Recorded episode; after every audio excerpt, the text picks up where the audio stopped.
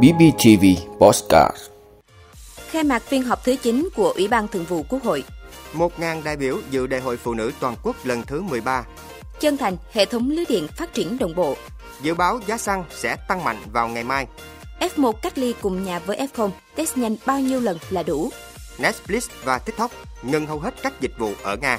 Đó là những thông tin sẽ có trong 5 phút trưa nay ngày 10 tháng 3 của BBTV. Mời quý vị cùng theo dõi.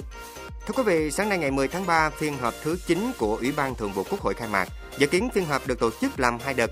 Đợt 1 diễn ra từ ngày 10 đến ngày 16 tháng 3, đợt 2 diễn ra từ ngày 22 đến ngày 25 tháng 3.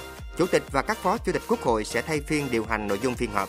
Trong đó đáng chú ý, tại đợt 1, lần đầu tiên hoạt động chất vấn tại phiên họp của Ủy ban Thường vụ Quốc hội được tổ chức tại phòng Diên Hồng nhà Quốc hội và kết nối truyền hình trực tuyến với 63 đoàn đại biểu Quốc hội tại các tỉnh thành phố trực thuộc Trung ương vào ngày 16 tháng 3.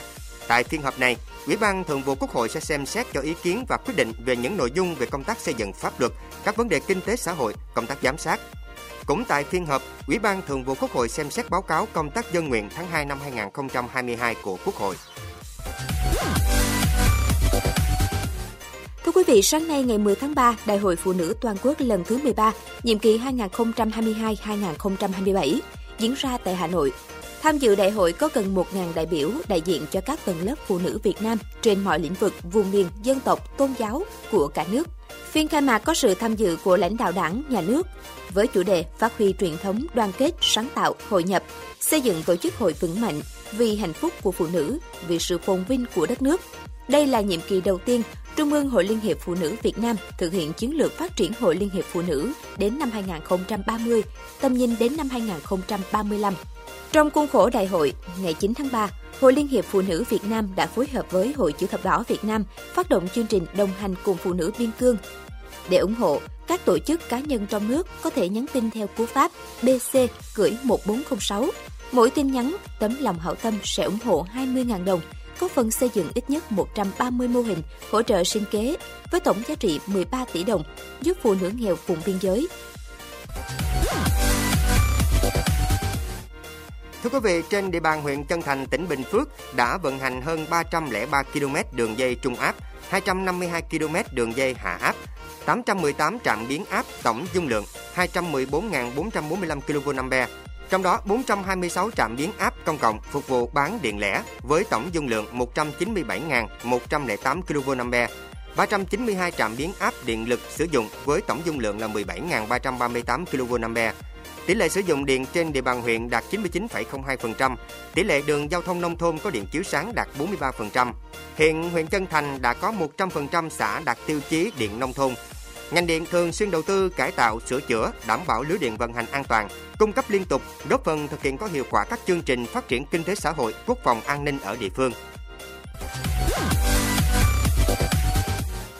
Quý vị, theo bác sĩ Lê Văn Thiệu, khoa cấp cứu Bệnh viện nhiệt đới Trung ương, thực tế F1 cách ly cùng nhà với F0 không cần thiết phải test quá nhiều lần. Bác sĩ Thiệu cho biết, về nguyên tắc, khi không có triệu chứng, kể cả đang trong giai đoạn ủ bệnh, thì việc test nhanh cũng khó lên vạch. Thậm chí, những ngày đầu khi mới khởi phát triệu chứng, do nồng độ virus còn rất thấp, test nhanh sẽ chưa hiện kết quả dương tính. Que test nhanh xuất hiện vạch mờ, tức lúc này nồng độ virus của người bệnh đã cao, virus nhân lên đủ số lượng để độ nhạy của test có thể nhận ra. Vì vậy, việc test thường xuyên cũng không có nhiều tác dụng. F1 chỉ nên test vào khoảng ngày thứ năm, thứ bảy, sau lần cuối tiếp xúc gần F0 để khẳng định mình có nhiễm bệnh hay không, đã loại trừ cả trường hợp nhiễm bệnh không triệu chứng hoặc test sau một vài hôm khởi phát triệu chứng.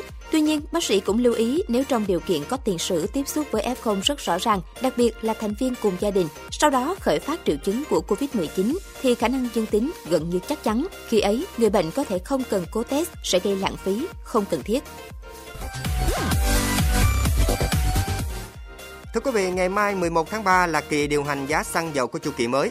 Theo các doanh nghiệp, giá mặt hàng này có thể tăng lần thứ bảy liên tiếp.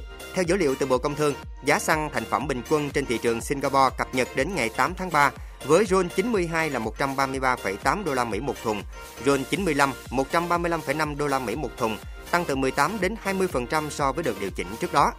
Đặc biệt, ngày 8 tháng 3, xăng RON 92 chạm mốc 150 đô la Mỹ một thùng, mức giá cao nhất trong vòng 14 năm qua.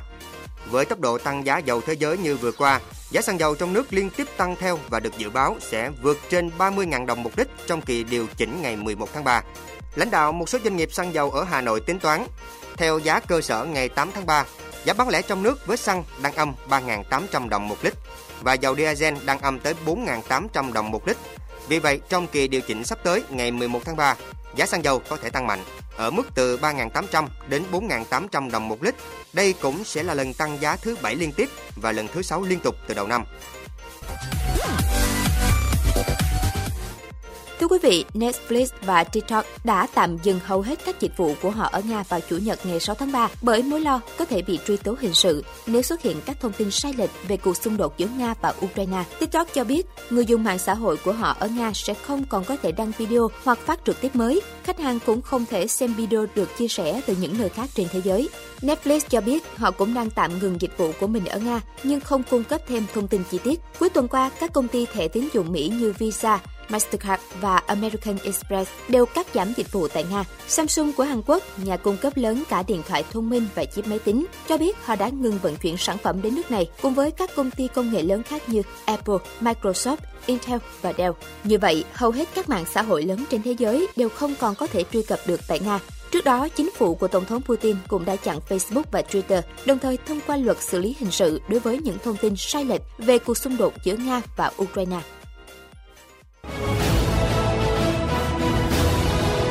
Vị đã luôn ủng hộ các chương trình của Đài Phát thanh truyền hình và báo Bình Phước. Nếu có nhu cầu đăng thông tin quảng cáo ra vặt, quý khách hàng vui lòng liên hệ phòng dịch vụ quảng cáo phát hành số điện thoại 02713 887065. BBTV, vì bạn, mỗi ngày.